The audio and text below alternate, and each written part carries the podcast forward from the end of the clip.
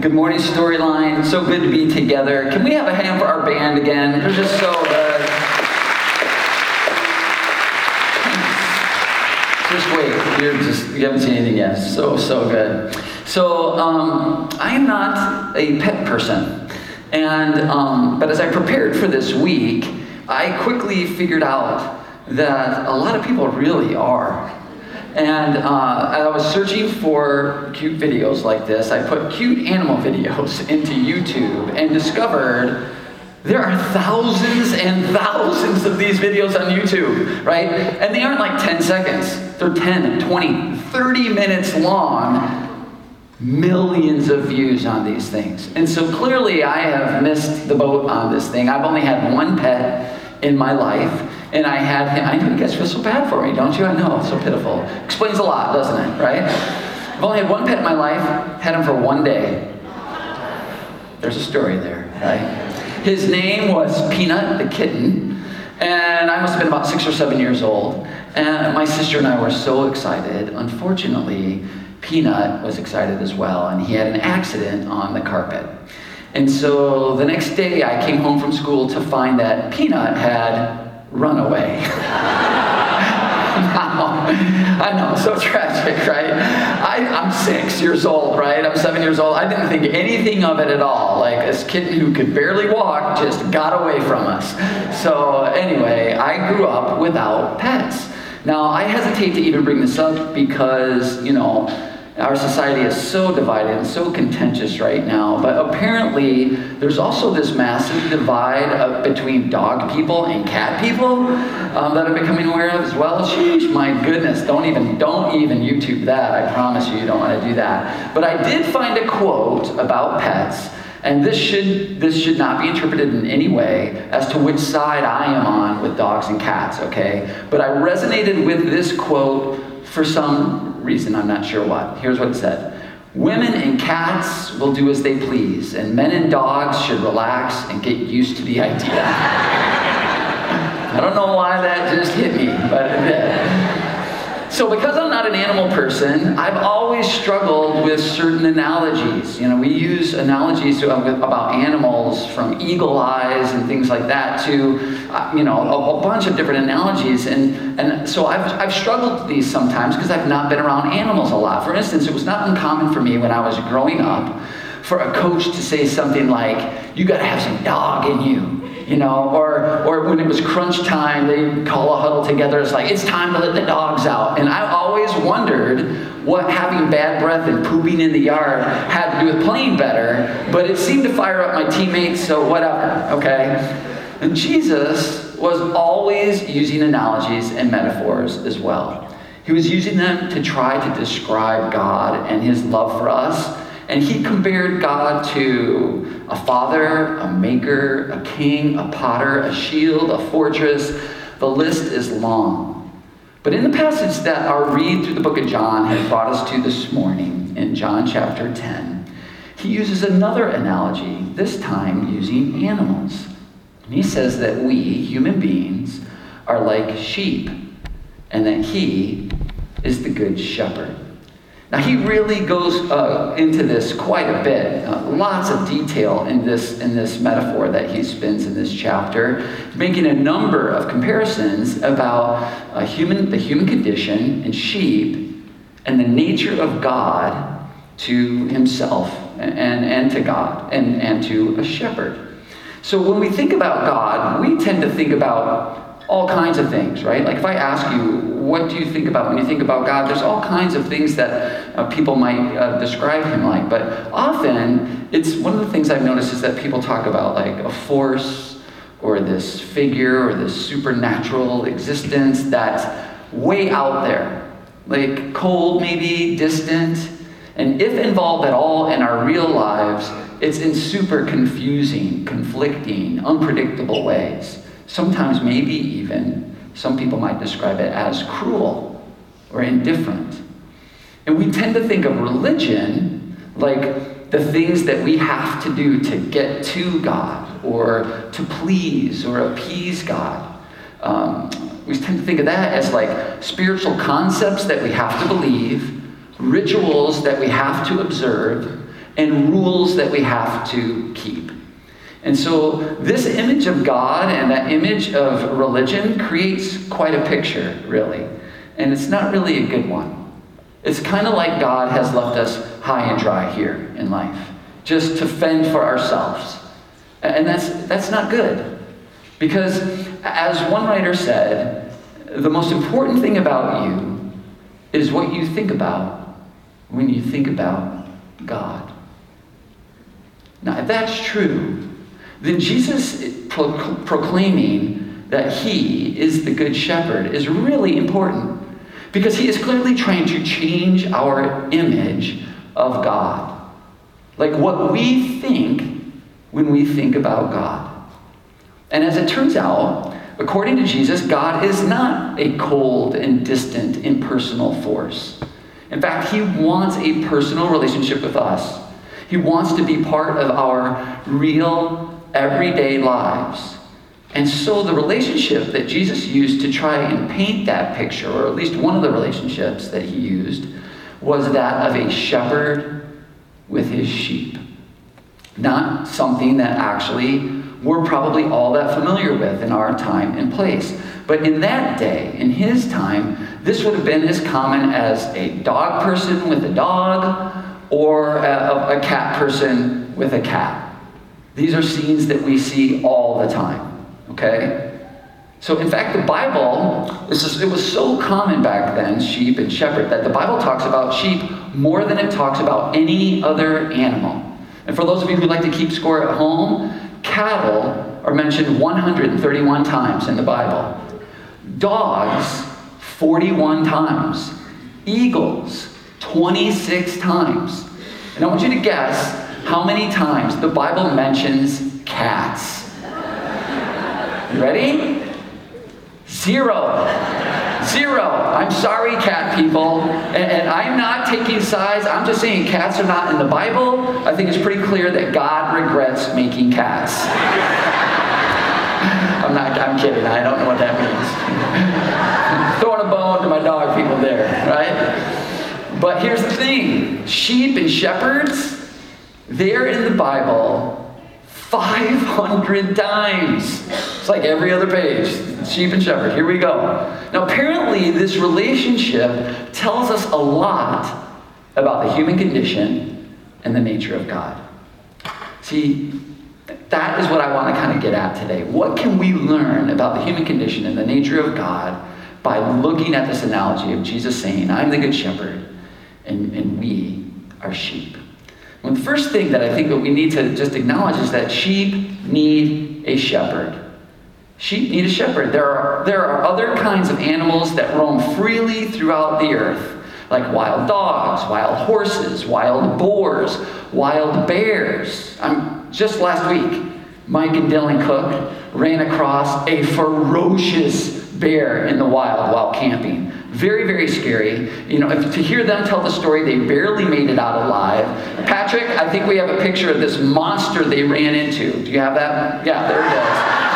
I don't know how they did it, but they got out alive. Anyway, there, were, there are all kinds of wild animals, all kinds of wild animals, in wild stories about wild animals, but there is no such thing as a wild sheep.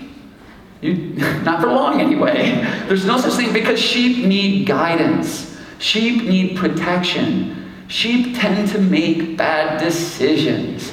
And sheep left on their own don't survive very long. Thus, no wild sheep. And, and what Jesus is telling us here is we're kind of that way. That's us. In fact, in the Old Testament, the prophet Isaiah put it like this when describing humanity we all, like sheep, have gone astray. You put a flock of sheep in a pasture, and they will eat everything. There will be nothing left at all. In fact, my good friends Dewey and Marilyn Neal, they bought a place in Georgia, and Marilyn was telling me that they had some poison ivy growing up in their backyard. And so they rented, this is true, they rented sheep who came in and ate everything, including the poison ivy, and then they that's how they controlled it. Sheep will eat everything, nothing left, and then they'll just stay there They will actually end up starving to death because it will never occur to them to move on to greener pastures.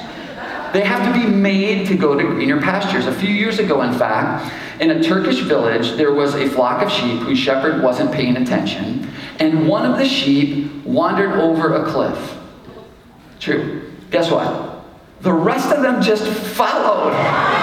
They found the entire flock dead at the bottom of this cliff. Not one of them stopped to think, you know, no one's coming back from that path. Maybe this is not a good idea, right? And we can kind of be that way too. And look, it's easy enough to see this in teenagers, but it's true for adults as well. We often just go along with the crowd. We live hurried, overfull, rushed, stressed out lives with no margins. Why is that? Well, that's just everybody else is doing. I guess I'll do that too. You know, or, you know, I'm just going to be a slave to what other people think about me. That's all I'm going to worry about. That's all, that's all I'm going to think about. Or succumb to the pressure of, I'm going to pick a side in every single debate we have going on in our society. There's no room for nuance, no room for moderation or middle ground. Well, everyone else seems to be doing it, so I guess I've got to pick a side too. Or neglect what matters most, lose perspective on what's really important. Sure, I'll go over that cliff. I mean, what could go wrong? We all do it. We're all heavily influenced by the flock. We all need a shepherd. This is how the Bible describes Jesus' reaction to our situation. When Jesus saw the crowds, he had compassion on them because they were harassed and helpless, like sheep without a shepherd. And look, this I know this is a shot to our ego. I know. But the truth is, everyone needs a shepherd. We need guidance. We need provision. We need protection. In fact, we may not see it or acknowledge it, and we certainly are slow to admit it, but we all already have a shepherd. Our shepherd is whatever or whoever we are trusting in or counting on in life to take care of us, to watch out for us, to provide for us, to secure our today and our tomorrow. It might be our own hard work and ingenuity, our talent. It could be our bank account. It could be this or that political party. Maybe it's a certain relationship or our career or our retirement plans. It could be how we look or what people think about us. For many people, it's their religion is, is their shepherd. And they think, look, I'm right about my theology. I didn't do any naughty things today. I've kept my end of the deal, and now God is He's roped into this deal. Like he now He has to take care of me. And these are all different paths over the same cliff. Sometimes following them seems like, oh, look, we're getting somewhere, until we just follow one another right over the edge. Harassed and helpless really does about sum it up. This is why Jesus claiming to be the Good Shepherd would have been a very powerful analogy for the people of his time and his place. Today, really, the closest we can get to this is we've all probably, or if you think about it, you've seen or heard of a school or a hospital that's called Good Shepherd. And where did they get that name? They're hearkening back to this analogy that Jesus used, and, he, and, and they're saying we are an institution that is trying to live out Jesus' mission to nurture people, to teach people, to heal people, to guide people. Because, as it turns out, God is not some super, just this supernatural, distant, cold force. God is a person. God is a person, not a force, not a judge, not a cold, dark, hidden figure, but a certain kind of very kind, nurturing, attentive person, like a very good shepherd. And good shepherds lead their flock in certain ways. And it's by establishing a very tight and personal relationship with each one of them individually. They, they all have names. And with all of them together as a flock.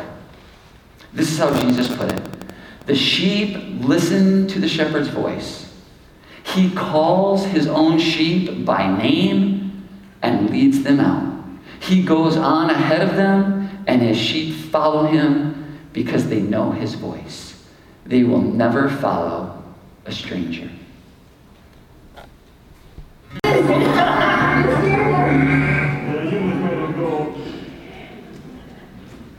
I had no idea that was going to happen. That is so cool, isn't it? Shepherds have that kind of relationship with their flock, with their sheep. Sheep know the voice of their shepherd. And the question for us is how do we know the voice of God? And this is precisely where I think too many traditions can at times get way too detailed, like too prescriptive and too specific about how we learn to to hear the voice of God. And let me be clear it's not because any of those traditions or um, approaches, what they're recommending is wrong. But I would, I would offer the suggestion that maybe what they're, if, if they're saying it's just one of these three ways that you can hear the voice of God, is that it's just insufficient. It's insufficient. Because we're all different. We're all different. How do we listen for and learn to know the voice of God in our life. Now, down through the ages, people have been very sincere about, about this, and they've discovered certain practices, like fundamentals, that seem to work for a lot of people. And I know what that's like when the fundamentals work for a lot of people. So I, have coached basketball for many, many years. And this summer, after a seven year break, I decided to dip my toe in the water and start coaching basketball a little bit again. So this is the first time I'm publicly announcing this, okay? So, and I don't know if this is official yet or on any websites, but you are looking at the assistant to the assistant for the boys freshman basketball coach at Lakeshore High School this year. I know. I know. Thank you. Thank you. It was a, it was a tough gig to get, believe me. Long line, real long line. So, anyways, I've been going to these practices this summer. It's been so fun to get back in the gym. And I have been blown away by Coach Thomas and Coach Toothman and how they run a practice. Like, they are so much better than me as a coach. They're just, they're experts. They're absolute experts. It took me about two minutes to realize, like, oh my gosh, all these players that played for me, I totally ruined them compared to these guys. They're so effective. It's really, really great. It's been such a powerful reminder for me that I don't and no one has cornered the market on how we grow. On how we grow. Throughout the history of the Christian, Christian faith, just like in basketball, there are like established fundamentals. You read your Bible, pray, uh, gather together like this. And these are things that nearly everyone has done to learn the basics of what it means to hear the voice of God in our life. These are not bad, but they're kind of like how I coached basketball just the basics, just the fundamentals. But one of the things I'm learning from Coach Thomas and Coach Toothman is who do those, they do those fundamentals. But they also recognize that each player is different. Each player is different. They show up with different gifts, different skills, different body sizes. They bring different things to the table. And each of these players need to be supported and encouraged in what they can do, in the way that the game works best for them. And that is one of the ways to try to describe what we are trying to do here together. This is why story, as a community, storyline is really tries to encourage not just the fundamentals of faith, reading the Bible or personal prayer or coming together in large as a whole flock like this, but also support and encourage us individually, like in ways that we hear, that I hear the voice of God and that you hear the voice of God. And then pass that voice on to others.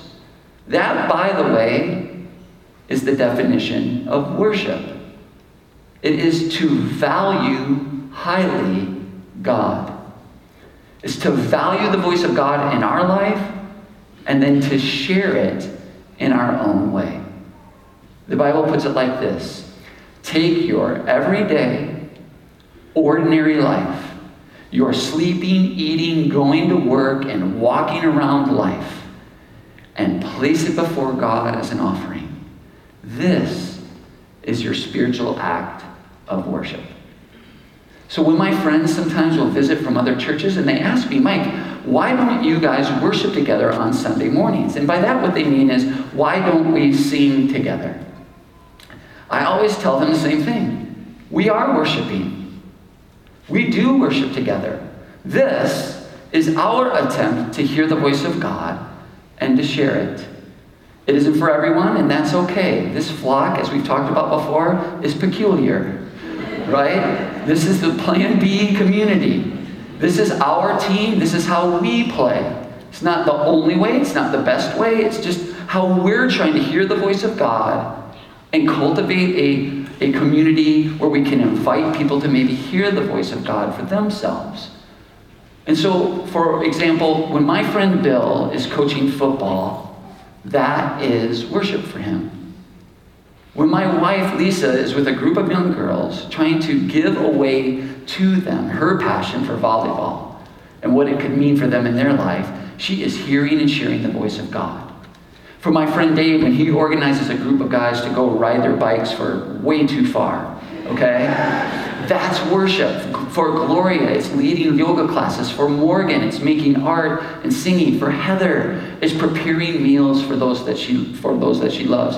For me, it's organizing a game of basketball for guys who are way too old to still be playing basketball. it's a form of worship. So, in an effort I think sometimes to make hearing and sharing the voice of God more, I don't know, like official, sometimes religion has made it actually harder. If you know what I, maybe you resonate with that, maybe you don't. But they've like restricted it too much, and then too many people feel left out. But each sheep is different, and the Good Shepherd knows that. So when you see Wes up here playing the guitar, when, when Ellen is leading a small group discussion, when Greg is holding a baby in the nursery, when Sharon is balancing the books for storyline, when Patrick is on computer, or Taylor or Abby is on lights, these are all practices of worship, of highly valuing God in their real everyday lives, hearing His voice and sharing His voice. That's where and how we learn to hear God's voice as we help others to hear it as well. In other words, the best form of worship is when we worship through what we do, our work. That is our true vocation, by the way. That's what that that's all that word means. It means voice. That's what it is. One of my favorite writers, a man named Frederick Buechner, passed away last week at the age of 96. I was actually very sad because his work has meant so much to me for my entire life of following Jesus. And if you've never read his work, I would highly recommend any of his books to you. This is how he put it. There are all different kinds of voices calling you to all different kinds of work. And the problem is to find out which is the voice of God rather than of society, say, or the superego, or self interest. The kind of work God usually calls you to is the kind of work, A, that you need most to do, and B, that the world most needs to have done. Then I love this line, it changed my life. The place God calls you to is the place where your deep gladness and the world's deep hunger meet. Love that. That is hearing the voice of God, sharing the voice of God. That is worship. That is what it means to be a sheep for the Good Shepherd. So let's not let religion separate the places in our life where our deep gladness meet the world's deep needs. Let's not let religion separate those two things from what they are when they come together? Worship. Worship. This is a beautiful way for you to hear and share the voice of God. Another really cool aspect, I think, of this metaphor that, that Jesus is playing with here as, as the Good Shepherd is he says this I am the Good Shepherd because I lay down my life for my sheep. Now, I didn't know this, but shepherds did this in his time and place in a very specific way. So, a sheep pen is made up of these stone walls. Again, I had no idea that shepherds in that part of the world in the time of Jesus were themselves literally the gate. They were the gate. And this makes Jesus' line here that I am the gate not some kind of like exclusionary threat. It's actually kind of just the opposite. He's saying to get to you, your enemy's going to have to come through me first. Such a beautiful sentiment, such a beautiful line that shows us the nature of God, of what He's like. With this analogy, Jesus is not just telling us how to hear God's voice or to listen for it, and that He will protect us. He's also warning us that there are wolves out there. And these wolves will come to, to steal, kill, and destroy, and they do that in a very specific way. They do that by separating us, by isolating us. He said, The wolf attacks and the flock scatters. This is almost always the first step in a downward spiral to be alone, to be isolated, to know something is wrong or off or missing, and to think that the best thing to do is to go off by yourself is the absolute wrong thing to do. Because when we are scattered, we are defenseless like sheep. We've talked about this before that life is a team sport and so is the life of faith. I definitely got out of this rhythm in my life during the pandemic, and I admit it. It's also difficult for me because I'm an introvert, but an essential part of hearing the voice of God and being cared for and provided for and protected by God is being together. And so it's for this very reason that storyline, right from the very beginning, we did not want to be a community with small groups. We wanted to be a community of small groups. So, this large flock all together on Sunday mornings is important, it's critical, but we all need to also sit in circles to share our lives together. And this fall, when summer winds down, post pandemic, we're really hoping to see our community life restart again. There are some groups that are meeting right now. There are opportunities for that right now. But as the fall unfolds, we are going to um, make known different places, times, themes that some groups are forming. And I would really encourage all of us to find a way to be together because together we hear the voice of God better, we share the voice of God more clearly. Scattered, we're in danger. At the risk of mixing metaphors this morning, what we need is each other. We need brothers and sisters to remain safe from the forces in life that are out to do us harm. Look, we need one another. That is what Jesus is trying to tell us here. Jesus described us as sheep for a reason, for a good reason. It's not bad news, it's great news. If I asked you right now to show me your favorite picture in your phone, every single one of us would show us a picture of someone, a person, probably a group of people. I mean, except for the crazy cat and dog people. Most people would show us a person, right? I'd like to, I want to close with just one last thing that Jesus brings out in this analogy that has a special place in Storyline's story. This is what he said. You need to know that I have other sheep in addition to those in this pen. I need to gather and bring them too. They'll also recognize my voice. Jesus is convinced that there are so many sheep who are missing.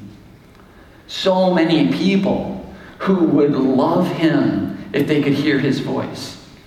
And they don't enjoy his provision and protection in the community of the flock because they're scattered for who knows what reasons. But if, if they could just hear God's voice, they'd come running. We are a community committed to those who aren't here. We're community committed to those who are not here right now with us this morning. And if you want to know why we meet in a public space, or why we don't sing spiritual songs together, or take an offering, or take communion in this setting, it's not because we think anything is wrong with any of those things. There's not. But we know that those who feel excluded, that those who have been scattered, often don't resonate with all of that. Some of those things get in the way, plug their ears. And this is a flock who is following a shepherd who is desperately searching for his missing sheep. And, and, to stay with this mixed metaphor of the shepherd and sheep to brothers and sisters and family, we're on this mission together because God is much more than just our good shepherd. He is our Father. We are his children. And his love and compare his love and care and compassion on us compels us to do whatever is necessary to share our good Father's love with everyone, everywhere, every day. The most important thing about us is what we think about when we think about God. And there really is something to that. If we think God is cold or distant or disinterested, or a mean and moody judge. That isn't good. To, to think about God as a good shepherd or a good, good father, that's going to be much better for us. But let me be clear about something.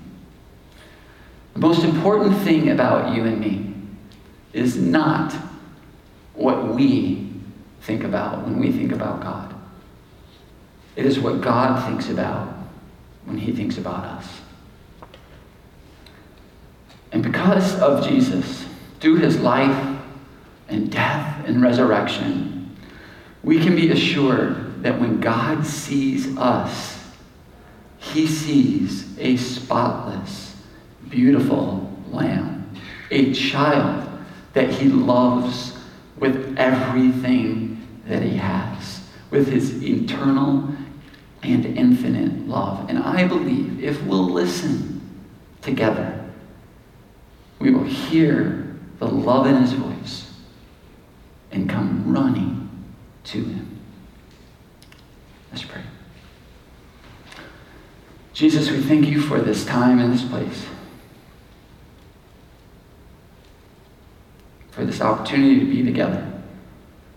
I'm struck this morning by how you call all of this, following you, trusting you, listening for your voice in our real lives, serving others in such a way that they may hear your voice. You call all of this the abundant life, the life we've always wanted. Help us this morning to open up to that possibility that our life's work, our vocation is to listen for your voice and be a part of making it heard in the way we live our daily lives. Help us to see that as worship. And give us opportunities this week to live in that grace and to live out that grace as well. This morning, Father, I want to lift up the Avery family. Ask that you be with them. Be with my brother Keith. And I pray as we leave this morning, you would help us to grow and remain open, alert, expectant, and dependent on you. It's in your name we pray. Amen. Thank you so much for coming, folks.